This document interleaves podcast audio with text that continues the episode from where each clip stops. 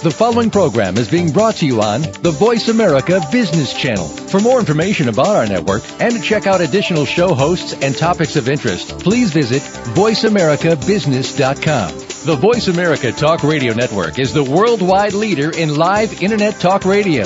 Visit voiceamerica.com. The views and ideas expressed on the following program are strictly those of the hosts or guests and do not necessarily reflect the views and ideas held by the Voice America Talk Radio Network, its staff, and management. All financial advice provided on this show is for entertainment and educational purposes only. The financial ideas and strategies discussed are only provided as a starting point for a conversation about money matters. With regard to your particular investments and financial strategies, consult your financial planner, CPA, or investment professional. All your financial decisions are yours and yours alone to make and subsequently are solely your responsibility. The information that is supplied through the context of the radio program and any repurposing of its content by the host or network is a combination and collection of solid financial investment understanding, opinion, and comments. This network, show, and its host are not liable for financial strategies, outcomes that you employ in any manner that result in any kind of loss. Shares of corporate sponsors may be the subject of buy or sell recommendations in Jay Taylor's newsletter in accordance with Jay's objective opinion.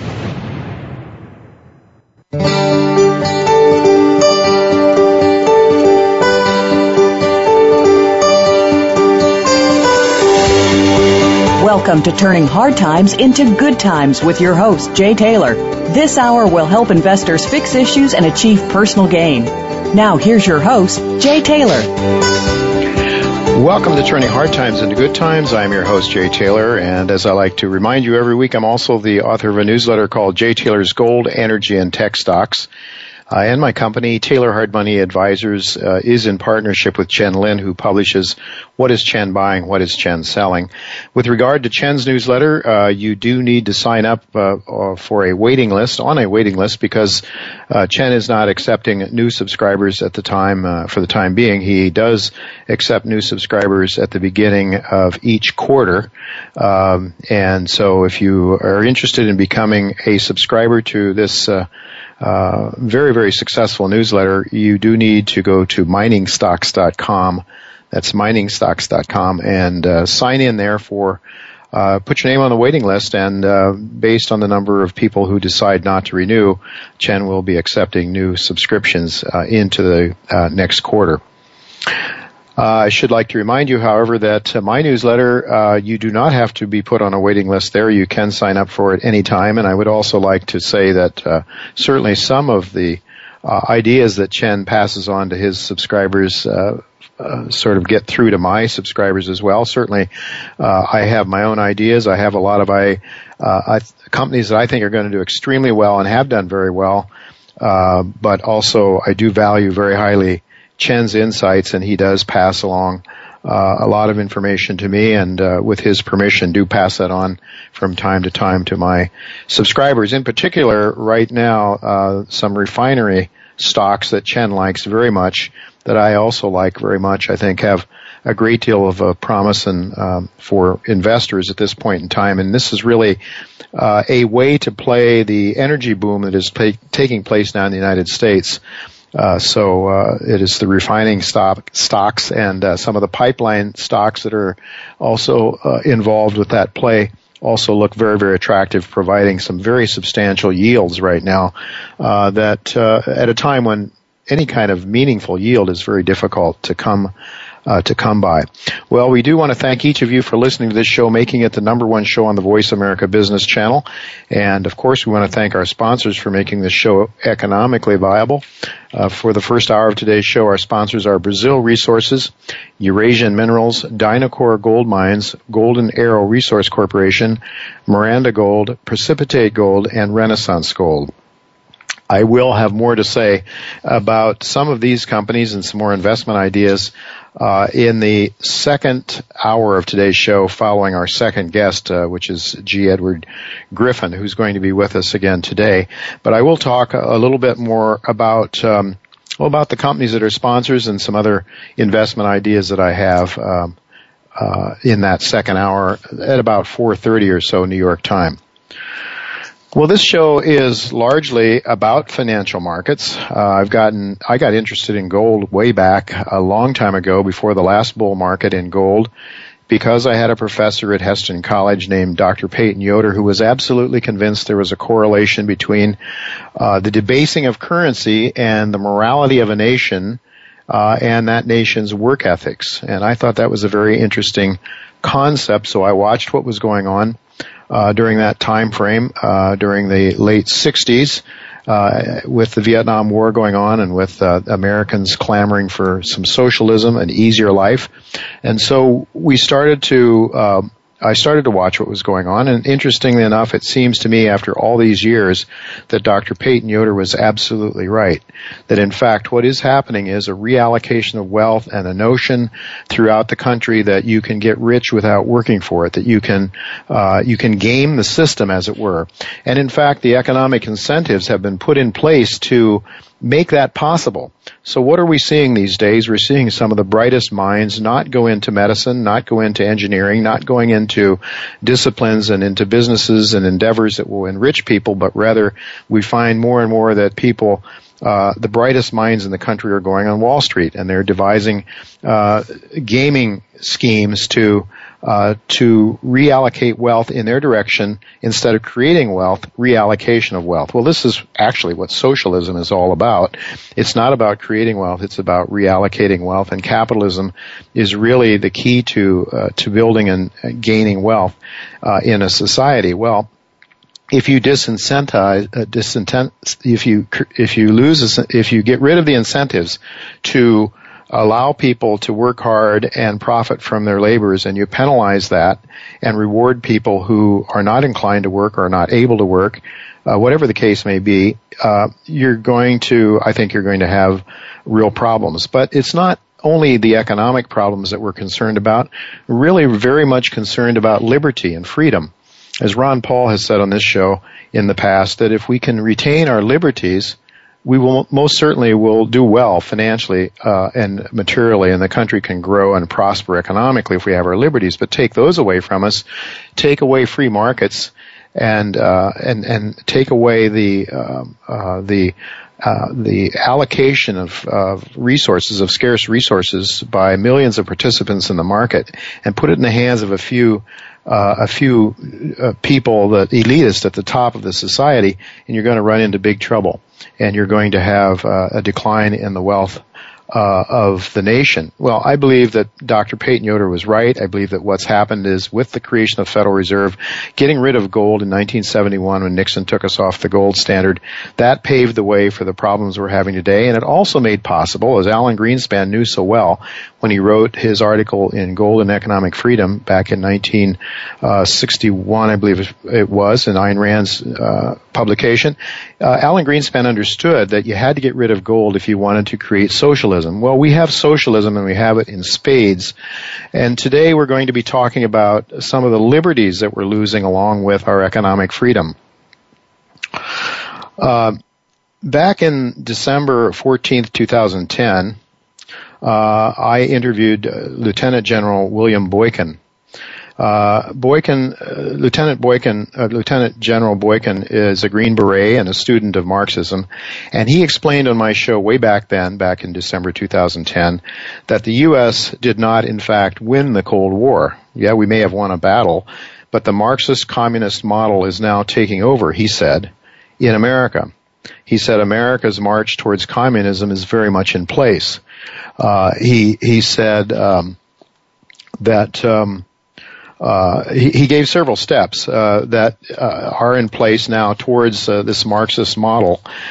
He, he, said nationalism of major industries, redistribution of wealth on many and growing fronts, lies and propaganda against traditional values, censorship, um, and in that way, he was talking about hate crimes and how hate crimes are being used uh, for censorship, outlawing of guns, gun ownership, and establishment of a constabulary police force. That is, a police force in which people are asked to um, uh, are, are, asked to snitch against each other to uh, to report each other to the authorities.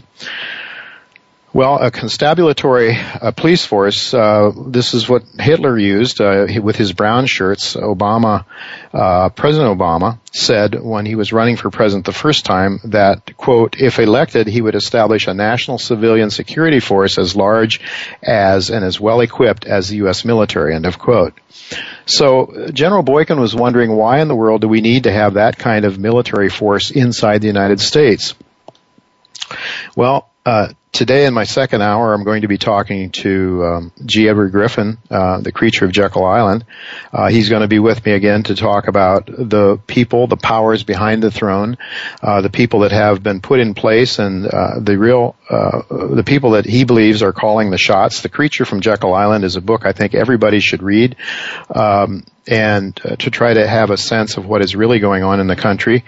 Uh, Griffin believes that we are manipulated by our universities and, and by our mainstream media uh, to such a great extent in our thought process and that we are uh, actually willingly giving up our liberties uh, for the case of a bowl of porridge today. So, um, given various people that we've had on our show, today's guest, um, I'm going to be talking to Dr. Garrow.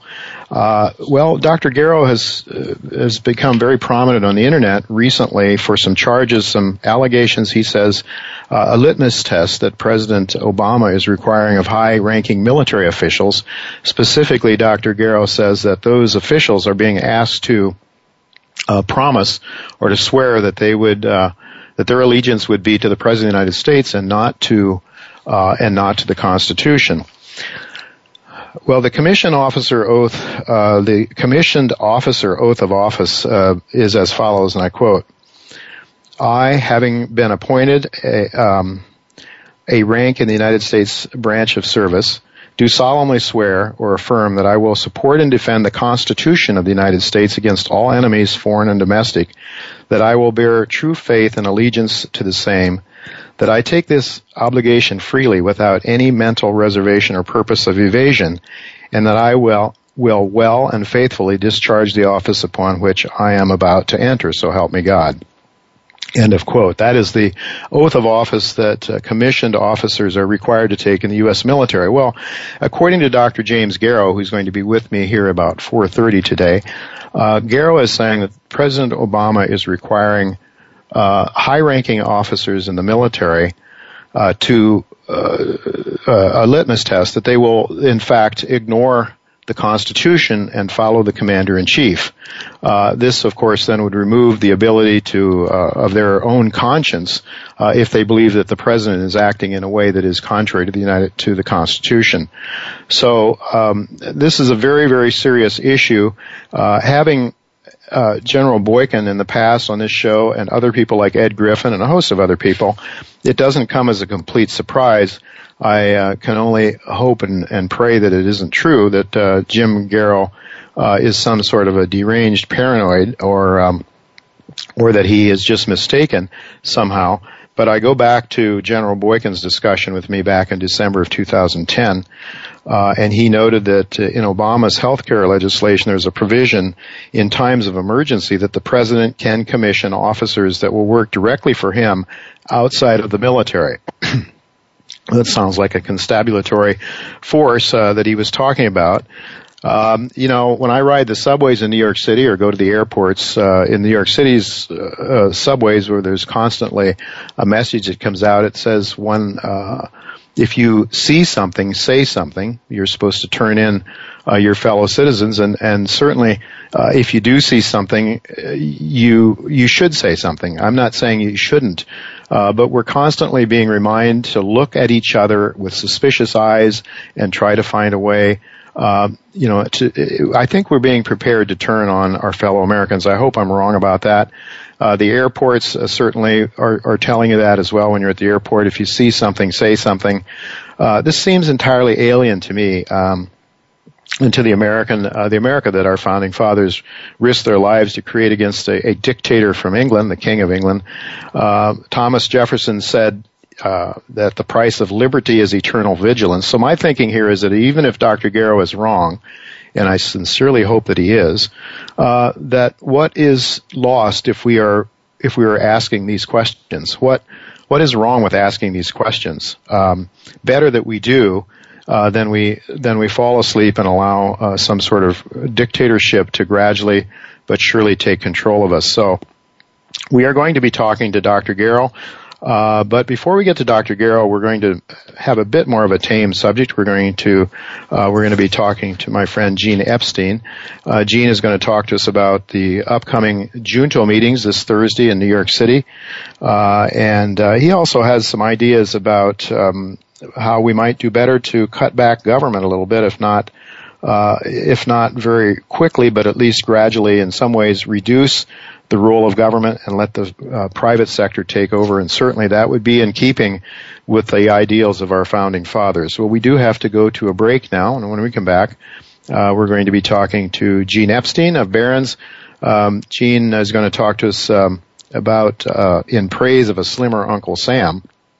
And as I said, he will also tell us about the upcoming meeting in the New York City Junto that's held in Midtown Manhattan each and every well, the first Thursday of each month. And uh, we missed Gene last last month because we had a holiday on our uh, on our on our uh, Tuesday uh, before the show. Uh, but he's going to be back with us, and I'm really looking forward to talking to Gene. So we're going to take a commercial break, and when we come back, we'll be with Gene Epstein. Don't go away. We'll be right back.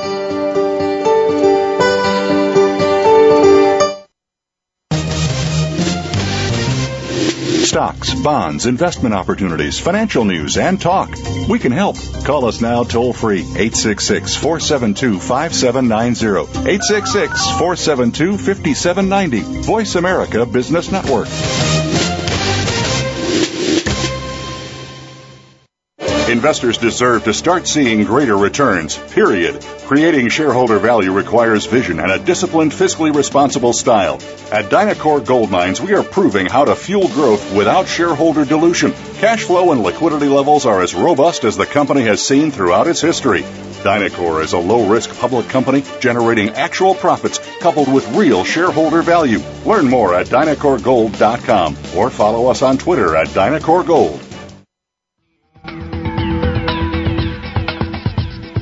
Windfall profits happen frequently in gold exploration stocks, but the risk of losses are also common. Miranda Gold enhances prospects of shareholder gains by combining the intellectual capital of geologists, mine finders Ken Cunningham and Joe Herbert with other people's hard dollars in search for elephant-sized gold deposits in politically safe places like Nevada and Colombia. That keeps shareholder dilution to a minimum, so when discoveries are made, major gains are possible. For more, go to mirandagold.com.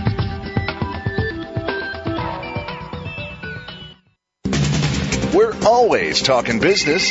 Talk to an expert. Call now toll free 866 472 5790. That's 866 472 5790. Voice America Business Network.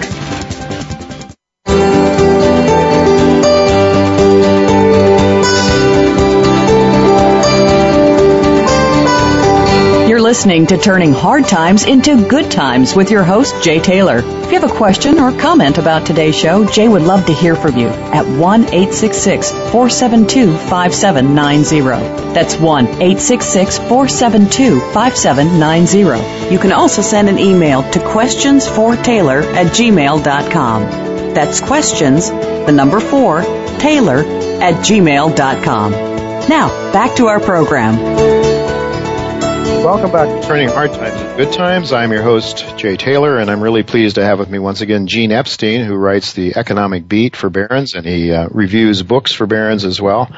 Um, really enjoyed reading his uh, his latest uh, review of some books, um, The Soul of the New Capitalism, uh, last week's Barron's, and several very noteworthy books in there, one of which uh, was reviewed by Mark Skousen, who will be a guest on this show in a couple of weeks following Peter Schiff. We'll have two of them on on the 19th. But there's several books there. Um, uh, this is uh, Progress. Uh, Blaming Andrew Jackson was another one. Uh, and there was one uh, also, uh, A Thousand Year Tour, Economics and Freedom, by Walter Block, who I know, and we'll hope to get Walter Block on this show sometime in the in the near term. Well, welcome, Gene. It's really good to have you back again. Good to be back. You know, it was your wife who told me that you eat books. You, uh, and you know, in uh, the New Year's Eve celebration, I was. Uh, thank you very much for inviting me and Teresa there. We uh, to your place. So we saw the library that you have, Gene. It is an amazing library. I think probably only the big one on uh, up there in Midtown is bigger. But uh, no, well, right now I, I, do have to. I I uh, I'd have a much bigger library if I if I had a larger a larger apartment. I I my problem now has been that all my new books are stored on my Kindle, where they're much less portable, and that's uh, so I'm helping to to shut the bricks and mortar bookstores down unfortunately, I just uh, don't own a barn and can't uh, can't store all the books I'm accumulating. So it's got to well, go into the Kindle. Yeah, that's right. I, I miss the. I don't like the Kindle compared to the uh, the hard cover books, the, the physical books you can actually underline and write mm-hmm. things in the margins. But in any event, um, so uh, we've got you talking here about your your latest. Well, first, before we get into your latest article, uh, talk to us about uh, New York City Junto. It's coming up this Thursday, the first Thursday of every week. It's the meeting starts at seven. People gather at seven. They, you start to uh, put things in order at seven thirty and bring on the guest and introduce him. It's the General Society Library at twenty West Forty Fourth Street between Fifth and Sixth Avenues. It's free. You don't have to have reservations. You can just go there. It's a wonderful time. There's lots of very intelligent people that go there. And Gene, all, you always have somebody very interesting and very intelligent to uh, to talk to uh, to those that gather there. So, who's your guest going to be this time? Well, uh, this uh, this time again, it's the first Thursday of each month. Uh, it will be uh, the guest will be uh, Ivan Eland, who's a libertarian foreign policy expert, who author of several books, including "The Empire Has No Clothes" and most recently a book called "No War for Oil." And I'm going to have uh, Ivan uh, go over what he conceives of as the 11 myths about the oil market and about the idea that we need to trade blood for oil. I read Ivan's uh, superb book, and he does point out that uh, Jimmy Carter made it clear that uh, we may have to trade blood for oil. George H.W. Bush made it clear that uh, we were trading blood for oil by attacking Saddam Hussein when he invaded Kuwait. And uh, there are those who believe, uh, including neoconservatives, that the real point of invading Iraq under George W. Bush uh, was that we had to trade blood for oil. And uh, Ivan is, uh, as a libertarian, uh, he's going to point out that we can live in a peaceful world and still have oil. Um, and I, I've been especially pleased by the way the junto has developed in terms of format. Uh, Vic Niederhoffer, who uh, who funds Junto, has been pushing me in the direction of making it more interactive, and we found, I think, a very good way to do that. To have the speaker uh, speak in chapters, uh, devote maybe 10 minutes, 15 minutes to putting out uh, a point, and then uh, getting comments and discussion from the audience before we go on to the next point. It makes for a very lively session, and it also uh, enables the speaker to to address the audience much more directly. So we're going to run every meeting, including this coming one in that according to that format. Well, that sounds very good. I, I do know that since uh, you've taken over there, I think uh, Vic asked you to take over at some point in time. That ever since you have, uh, the meetings have gotten better, and I want to thank you very much for your uh, for your uh, ability to to to keep the order uh, and to have a a, a, cordial discussion. I mean, it's always a uh, the people really have different ideas and they're free to express those ideas, but it is always kept very uh, civil and, and cordial. It's uh, it's a very good time. I would very very much suggest that if you live in the New York City area and are able to get to Midtown Manhattan uh, Thursday this coming Thursday, that you do so. Well, let's talk a little bit about. Give you all an opportunity to meet Jay Taylor since he's been a he's been a pretty faithful uh, uh, attendee of these meetings. Uh, thanks, Jay. Go ahead. Yeah, I do go to those meetings, and honestly, you know, I really enjoy just going there and listening. Gene, you know, I'm I'm I've had enough time on stages and radio and and television television and stuff that I I really realized, you know, as I've gotten older that I don't know very much and it's just better to shut your mouth and listen to smart people sometimes. So that's what I really enjoy doing on this show and I'm, and you're of course one of those smart people because you eat books, there's no doubt about that. And and you definitely have an enormous amount of uh, intelligence that goes through that head of yours and how you're able to store all that, I don't know. But uh, the economic beat column, I'd like to talk to you about that. Your last uh, your last story. Uh, you would like to see a slimmer Uncle Sam. Talk to us about why. Well, the the key reason why is that uh, in, you know the, the, that really uh, everybody has to see a, a slimmer Uncle Sam, even those like Obama who want a much fatter Uncle Sam. or to put it another way, those like Obama who want a much fatter Uncle Sam will have to be honest and tell us all, not just the millionaires and billionaires and not just the top 2%, that if you want to realize the kind of society that Obama envisions, then you all, we all, the middle class, the, the, the lower income class, uh, the upper income class, we have to pony up big time and pay more in taxes. Uh, the billionaires and millionaires are just not enough. The federal budget is gradually rising uh, from 25% of GDP up to 30%, up to 40%, and uh, it's not just me who says that. Uh, the Congressional Budget Office keeps saying that and keeps pointing out that by the 2020s and 2030s, the baby boomer time bomb will truly start to explode, and that unless um, we can balance the budget, the debt is going to start to climb from 100, from currently 70% of GDP uh, up to 150%, and according to last year's projection, they uh, put it at 200% of GDP by 20. 37, and then it will rise further by the early 2040s. It will be at 250% of GDP. To put that in context, uh, the the country uh, in the industrialized world that has the highest percentage of GDP, uh, not a difficult quiz. That's Greece. Greece has a debt to GDP ratio of 150%. Mm. We're going to outdo Greece at the rate that we are going. And again, as the Congressional Budget Office, not just me, points out that you might be able to end welfare as we know it, as Clinton did in the 90s, when welfare recipients are in their 20s and 30s. But um, if uh, the elder care explosion is something that you can't end overnight, um, you can't tell 75 year olds who are dependent on Medicare and Social Security that they've got to do something different. That's the reason why the government has got to start slimming down right now. Uh, unless, of course, again, unless, of course, Obama is honest enough to say we've got to tax the middle class big time. Um, we've got to hike taxes on everyone. Those are the grim choices.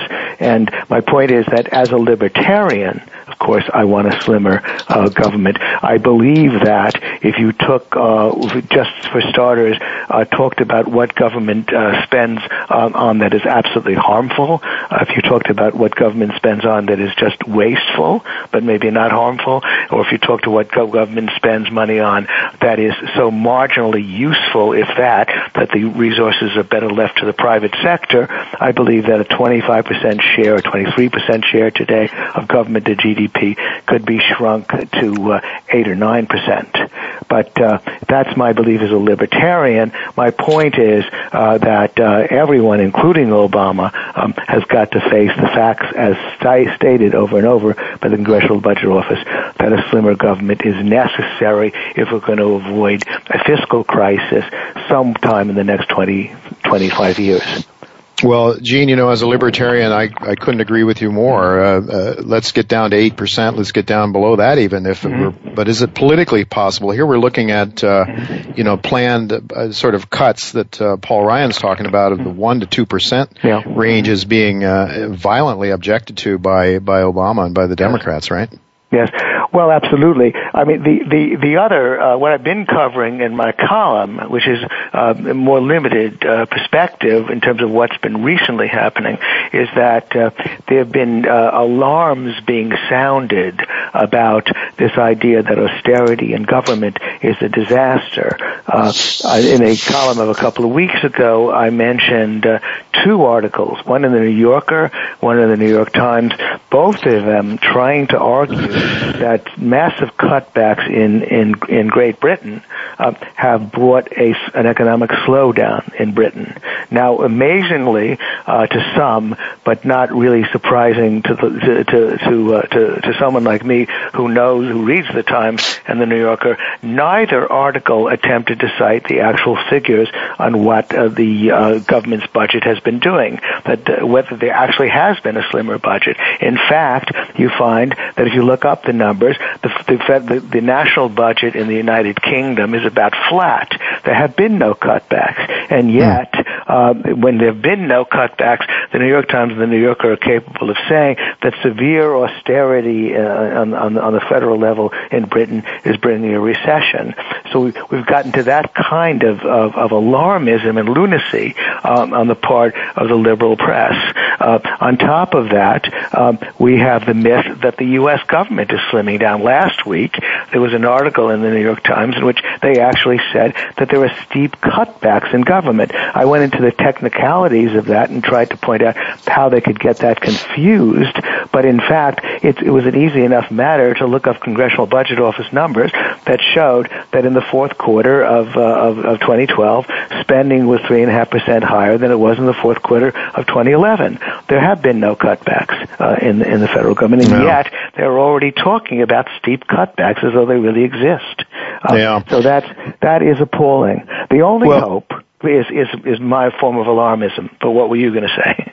Go ahead. Yeah, no, exactly. I think alarmism is right. I, I think I'm, when I'm listening to you talk about no cuts being uh, being considered cuts by the New York Times. I think it was Jeff Deist, Ron Paul's chief of staff, who says that basically, you know, all when they talk about cuts, government's not talking about reducing the growth of government so much as they're just talking about cutting the rate of growth. Is that what they're talking about? Perhaps that's what they're complaining well, oh, about. No, and, uh, well, there's no question that that's what is usually talked about, that cuts in government are almost invariably uh, the Mr. Micawber kind of economics. Uh, you're going to cut your increase in spending. You know, you're going to keep increasing spending, but at a slower rate. Uh, now, uh, my point is only that uh, the, the, truly the only way to get anyone to rally around uh, this this need to cut government, since so many politicians and citizens have their different ideologies, is to make it clear to them that it's a financial necessity. Uh, you know, Paul Samuelson, the great liberal economist, and I yield to many in my respect for Paul Samuelson. I think he was a deluded uh, person, and of course, unfortunately, the guy who wrote the most popular textbook in the in the country, uh, that was the most popular textbook for so many years, celebrated the fact that Social Security was a Ponzi scheme. Uh, we we are living in a Ponzi a Ponzi economy. It's all about Ponzi economics. Um, politicians are Ponzi schemers. They're constantly making commitments and spending money and putting it off into the future. And the future is about 20 years away. The future is grim because it's simple enough to look at the demographics to extrapolate the trend and to, and to understand that unless uh, uh, tax revenues rise substantially, unless we're willing to tax ourselves to the point of financing a government GD, a government to GDP ratio of about 50%, uh, that we've got to cut back. We've got to do yeah. something about the explosion in entitlements. So that's a message, hopefully, that everyone can appreciate, uh, and not just libertarians. Well, thank you, Gene. Thank you. We are out of time. Unfortunately, it always goes so fast when you're with me, but I, I think, uh, we need to thank you. It's not good news, but it is what it is. And, and the best thing we can do is to realize the problems that we're having and then try to deal with them. And, uh, you I'll know, you're talking a, about 20 years away. Um, it's, yeah, sure. It's, it's it's difficult, but it's uh, something that we have to do. And I think uh, all that we can do is to tell our friends and try to mm-hmm. convince people mm-hmm. that there are some very very severe uh, problems out there so that we can try to put our house in order. Thank you very much, Gene, for being with us. Uh, folks, we're going to be talking to James Garrow at the, uh, on the other side of the break, and James, uh, is not thinking we've got 20 years. I think James thinks that we've got some big problems, um, some big problems with respect to our liberty right now, uh, and he's making some very alarming claims. Uh, I don't want to hear this. I want to believe he's wrong. But if he's right, we better know about it. Uh, so uh, stick around and listen to what James Garrow has to say. Don't go away. We'll be right back.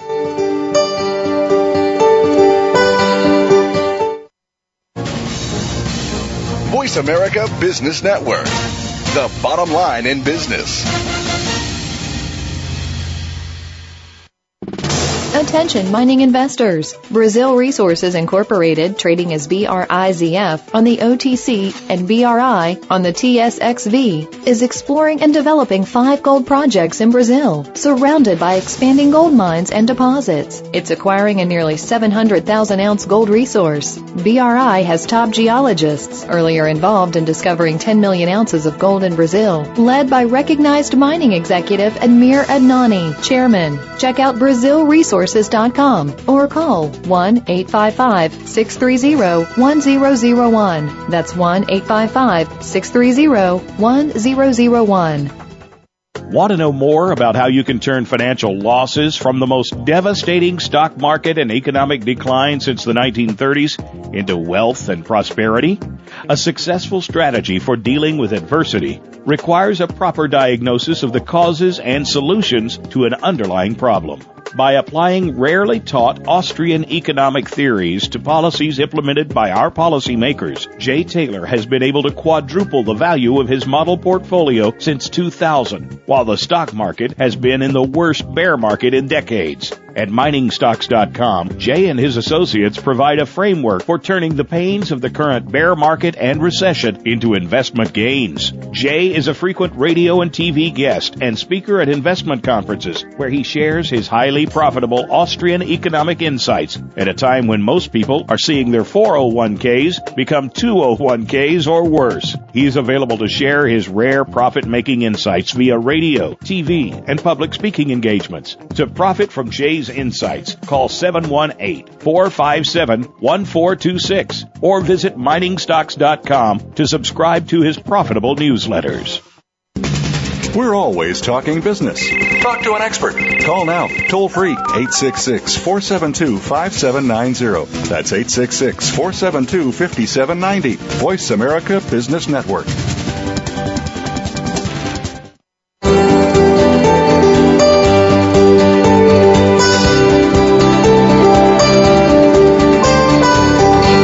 Listening to Turning Hard Times into Good Times with your host, Jay Taylor. If you have a question or comment about today's show, Jay would love to hear from you at 1 866 472 5790. That's 1 866 472 5790. You can also send an email to questionsfortaylor at gmail.com.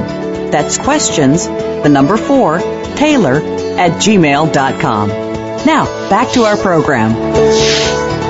Welcome back to Turning Hard Times into Good Times. I am your host, Jay Taylor, and I'm really pleased to have with me Dr. James Garrow.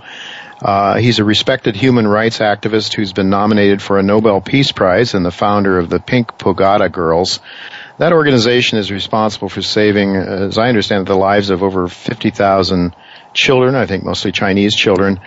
Uh, Dr. Garrow has a resume that reads like that of a true Renaissance man. His background in education is wide ranging uh, with stints as a principal, school board trustee, and special needs teacher.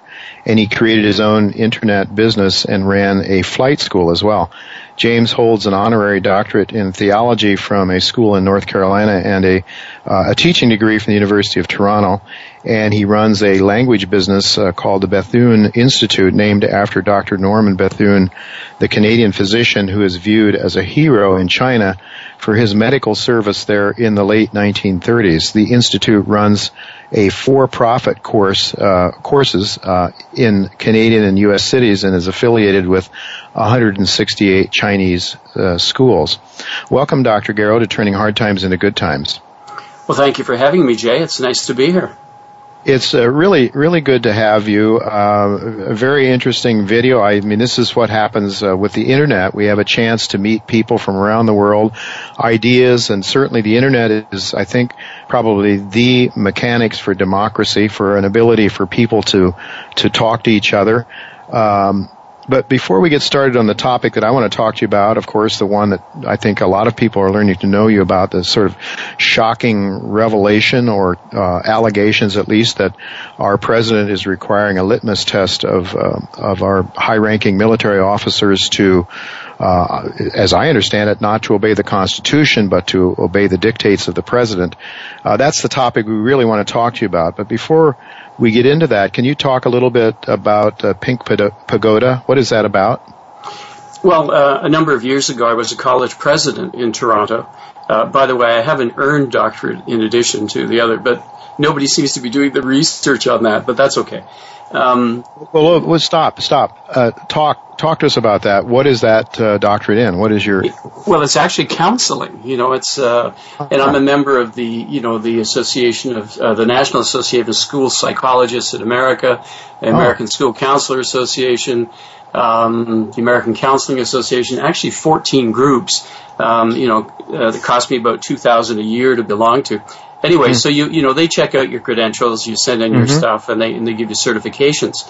So uh, part of my work has been as a as a counselor mm-hmm. um, through our church as one uh, organization, but also you know I've even written letters uh, to the courts with respect to people uh, that I've mm-hmm. been counseling.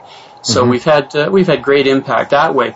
But back when I was a college president uh, in Toronto, I had a group of Chinese students who were in our school, and I had tried to make their stay in Canada, knowing what it's like to be a foreigner in a foreign land, uh, mm-hmm. uh, nice. And so I treated them well. When they had finished the, the run of their courses, uh, they asked me if I would come back. There was a group, by the way, of 29 of them, but they mm-hmm. asked me if I would honor them and come back to China so that they could honor me and show me around. So I did mm-hmm. that summer, and I went for three weeks.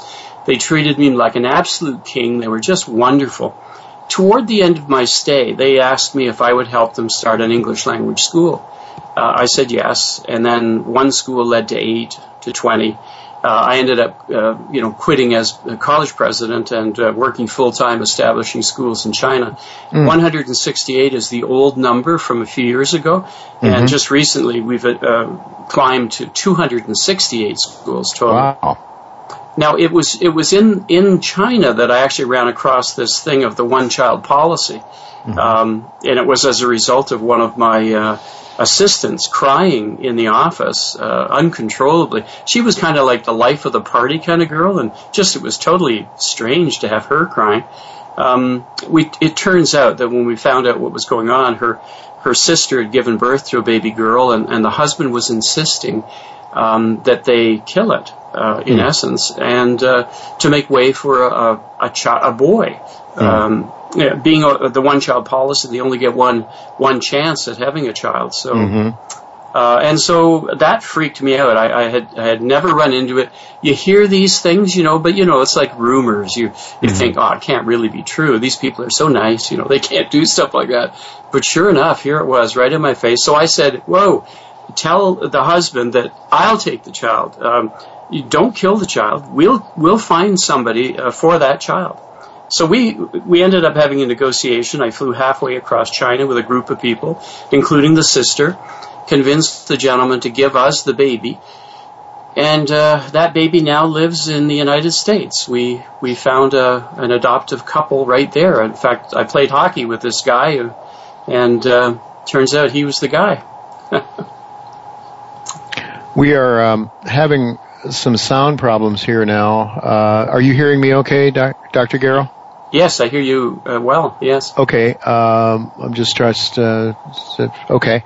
All right. Well, I, I, can hear you. I'm just uh, the the quality of sound isn't very good. I'm waiting for my engineer to tell me if we should continue here or use another process. I uh, usually use a phone from my end, but um, okay. The engineer says it's it's fine. So okay, good. Let's let's okay. get on with it then. Well, that's so. Then you got involved with this. Um, uh, in creating schools. And uh, is this the, the one child policy is still in effect in China? Is it not? Yes, it is. Yes.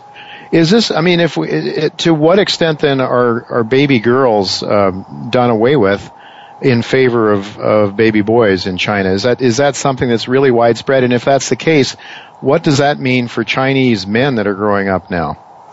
Well, we know uh, from the provincial governments because the feds uh, in China do not keep these stats. But when you add up the information we've been able to gather, uh, and this is old information, back, back in 2008 when we got this, uh, we ascertained that 8 million baby girls a year are actually murdered um, because of this one child uh, policy.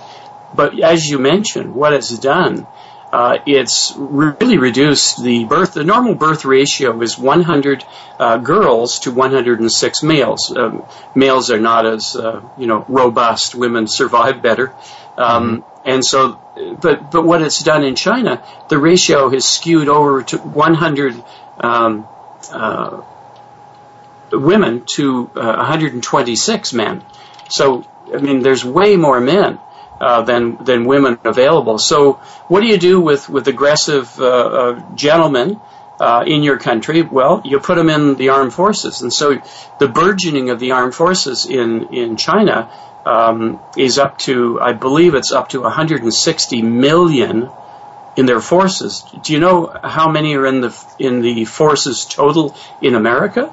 Hmm. No. Eight. Eight million. Wow. Uh huh. And they're looking wow. at 160 million.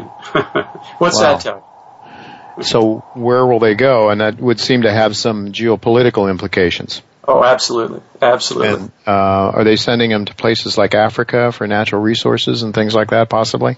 Yes, they are. They're they're all over the world. I mean, they're big time in in South America, all over Africa. Yeah, and again, it's it's a matter of uh, you're right. You've nailed it. It's natural resources. That's what they're looking for.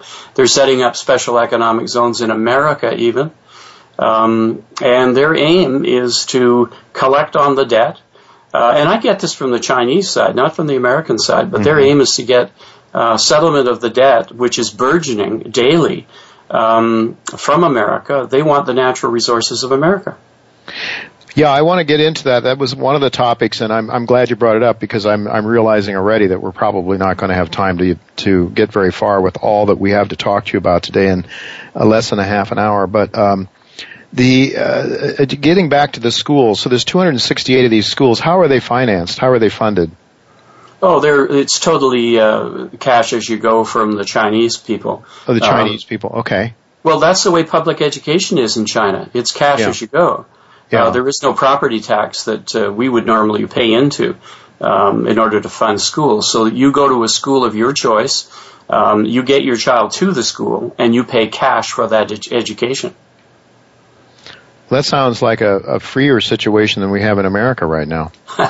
the funniest thing is the fact that when you get to China, you're suddenly faced with the wild west of entrepreneurialism. It's unbelievable. Uh, yeah. Whereas in America uh, today, you're regulated to death. Well, over there, I mean, you got to see free capitalism working because it's there. Uh, it's amazing because it is not what you expect. But ask anyone who's been over to China recently, uh, who's been able to get out into the cities and the small villages. Everyone's got something to sell. Everyone's got something to make, and they're peddling their wares, and people are buying them. And so a lot less regulation there than we have here. So it really is true that capitalism is more alive and well in China than in, in the United States right now. I'm, I'm going to say yes, and it's a mm-hmm. sad mm-hmm. day when we have to declare that to be the truth. Mm-hmm. Okay, well let's uh, let's get to this issue. Um, the litmus test for officers and America's uh, move towards dictatorship is is the way I would would sort of characterize what you were talking about. Um, I saw the the interview that you did with Gary Franchi of uh, WHDN TV in Boston. Uh, yes. That has gained a lot of traction on the internet, has it not? Apparently, yes, yes. I, I um, believe that it's had 550,000 views. That was the report I got earlier today. Mm-hmm, mm-hmm. But that's nothing compared to what happened with Alex Jones that had 3 million views in that the day that we went on. Yeah. Well, it's uh, okay. So let's get let's the the litmus test that you're talking about uh, is is I understand it uh, that President Obama and I don't know that it would necessarily have to be Obama. It could have been Bush. It could be any president probably.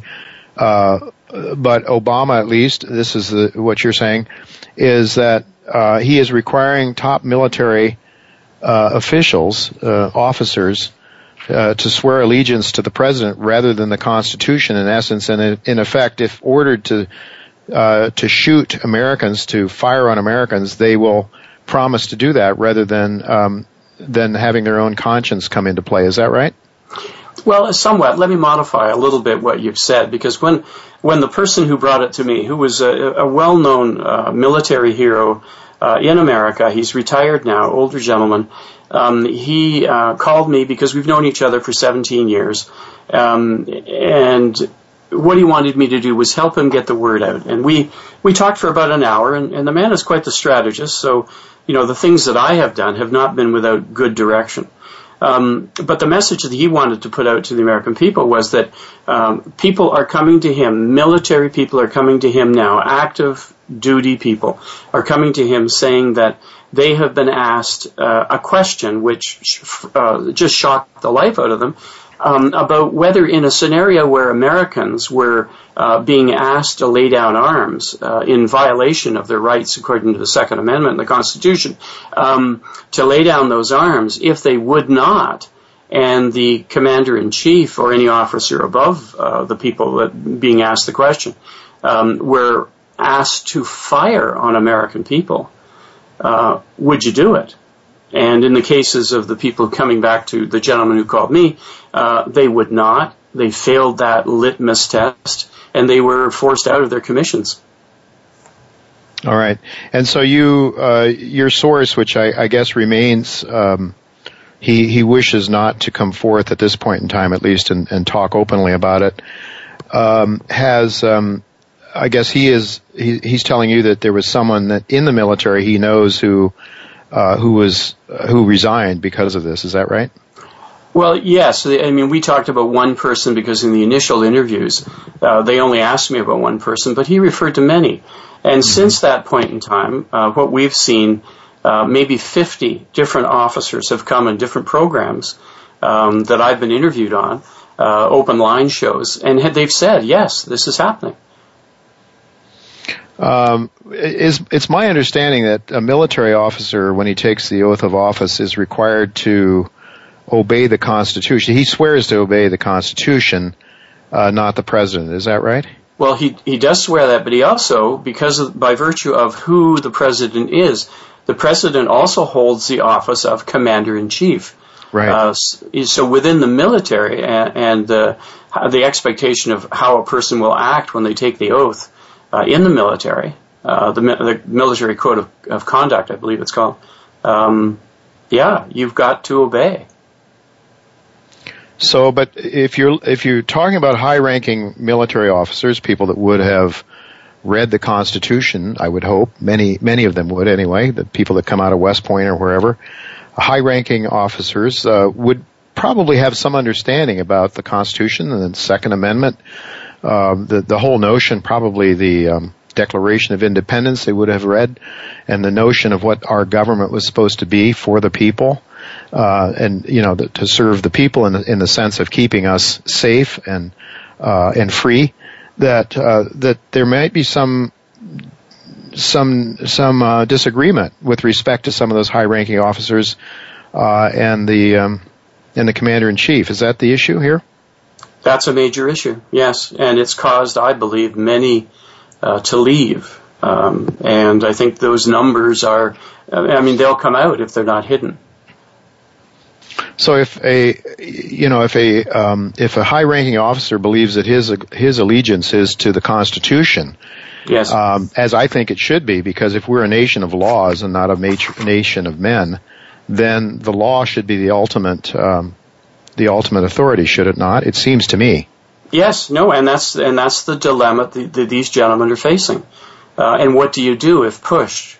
Uh, if pushed to uh, either accept that the commander in chief is the authority and therefore you will do what he says, uh, or resign. Uh, the honorable people are either resigning or acquiescing in the hopes of taking a stand later. I um, you know, I, I wonder why after, you know, our Constitution is 237 years old or something like that. Why, why do you think this is happening now? Uh, well, boy, it's a very complex set of circumstances, but the direction of Mr. Obama does not appear to gel with uh, the notion of the free American republic that you were given. Uh, what was crafted by the founding fathers. Uh, and if you look at the Federalist Papers, the things that he is standing for, the moves that he is making, seem to be in violation of the spirit of and in the essence of what America is it, a, a, nation of laws, a republic.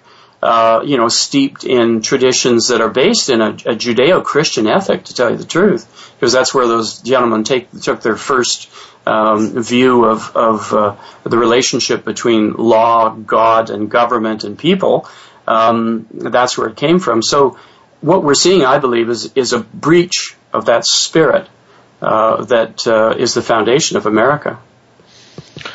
I have um, a, a, left wing contact in Hollywood uh, who is a publicist, and she brings me some interesting people uh, here on this show. And uh, you know, because I like to I like to see perspectives from from not just one end of the spectrum. Uh, and some people on the left have some things that I think are worth listening to at times. But in any event, I passed on the video that you did uh, with uh, the gentleman in Boston, and she sent an email back to me and said, quote, personally, I don't believe it. It sounds like right-wing gun nuts revving up fear that the government will take away our guns. Anything for gun nuts to keep their Bushmaster assault weapons and high caliber magazines that gun nuts need to kill rabbits. Poppycock. That was what she said. Okay. So yeah, I mean, this is, but this is sort of what you expect from the left, I think, who who can't get enough government. They believe well, the answer to everybody's problems is more government, right? They're kind of talking to you know about well to the wrong guy if they're talking to me. Hey, I don't own any guns. Me either. Um, you either, yeah. And no. uh, I mean, I'm not a guy who goes out and, and shoots animals. I mean, never have. You know, can't do it. Um, but uh, there there is a uh, I mean, irrespective of whether you want to call someone a gun nut or not, uh, there is something called your Constitution with inalienable rights that are given mm-hmm. by God, according mm-hmm. to your the writers of that, the framers of it. Um, and if that's the case, then the people who are on the other side of the agenda are more nutty than the gun people because they have a right. Um, of course, there's the right to dissent on everything. I mean, that's what free America is about, the First Amendment. Uh, but there's a, a, lot of people who just want to see the Second Amendment swept aside. And if anyone is on the uh, on the path to despotism, to dictatorship, uh, that's been what's gone on in the pattern of activity in the world. So for Mr. Obama, if that's his if that's his desire to become the dictator in America, the despot, um, then he's making the right moves, isn't he? Yeah, it, it would seem so in, in many ways uh, to me as well. I I think you know the we hold these truths to be self-evident that all men are created equal, that they are endowed by their Creator with certain inalienable rights. That's that was in the Declaration of Independence. That that outlined what you just said. That I think though is key, and we only have a minute left. I can't believe it. We should have uh, carved out more time, but the the whole notion, uh, if you get rid of this notion that there is a supreme being, then don't you have to go, as all dictatorships do, to some strong-armed human being who puts us in our place and and and shackles us and takes away our liberties? Isn't that what happens if you get rid of God? It's it's the greatest slippery slope ever, and America was warned years ago by a, a gentleman named uh, Francis Schaeffer, uh, who put together a series that said, uh, "How should we then live?" basically he was saying, how are we going to live if we get rid of God? Yeah. Well, you know, we wanted, I wanted to talk to you about the China thing. Uh, we're definitely going to have to have you come back and, and get into more of the geopolitics and how all of this sort of fits together.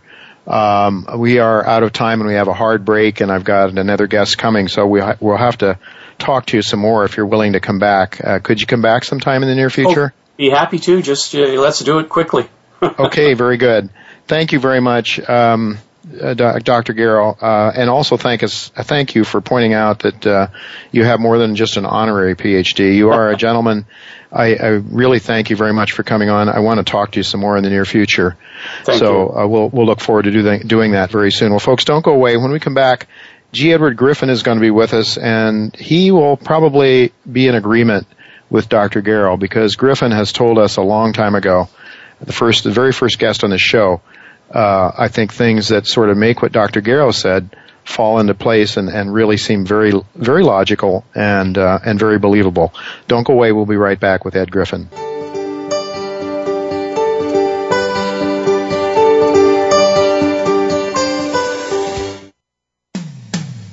When it comes to business, you'll find the experts here.